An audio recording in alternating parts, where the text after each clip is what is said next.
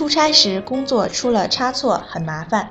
大家好，我是猪猪，欢迎收听本期 Lingu 美汉语口语角。今天我们欢迎来自韩国的郑达云同学，他是第一次来 Lingu 美录节目。大家好，我是郑达云，来自韩国首尔，很高兴来到 Lingu 美。嗯，谢谢达云。我感觉啊，达云的汉语水平已经很厉害了啊，很高兴有你的加入，和大家一起学汉语。没有。本来寒假的时候就想过来，但是因为回家的原因就放弃了。前两天刚从韩国坐飞机回来，所以就来了。嗯，真好，我们又多了一位韩国的朋友。嗯，说到飞机呀，大云，我有个同事也是坐飞机刚刚出差回来，可是他在机场出了差错，把重要的文件弄丢了。啊，后来呢？嗯，后来被老板批评了呗，所以他现在心情很不好。出差的时候啊，工作出了差错，很麻烦。嗯，猪猪，你说差错是哪个差呀？啊，差错的差就是那个出差的差字，这个字是一个多音字。不知道你知不知道另一个词叫差别，也是这个字。我知道了。那差错是错误的意思吗？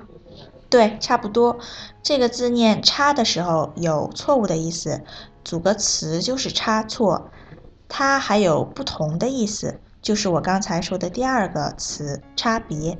嗯，我今天打字出了一个差错，还好我发现了。可以这样吗，猪猪？可以呀，非常好。答云很仔细啊。差错在搭配时啊，一般要使用“出”这个字，这个和错误有一点差别，所以啊，我们一般说出差错，而说错误的时候要说犯错误。另外，“差”这个字的另外一个读音“差”，我们再说一下，“差”就是指被派到别的地方做事情，所以就有了出差这个词。嗯，这个我知道了。我的爸爸在公司工作，经常出差。对，就是这么用。这个出差的“差”和差错的“差”是一个多音字，但是其实这个字啊，不仅有这两个读音，它还有“差”和“呲”的读音。今天先给大家一个提示，希望大家也可以自己去寻找一下另外两个读音的用法。出差时工作出了差错，很麻烦。这个句子大家明白了吗？我是猪猪，您刚才收听的是由灵谷美出品的 Speak Chinese 系列节目，本期节目就到这里了，我们下期见，再见。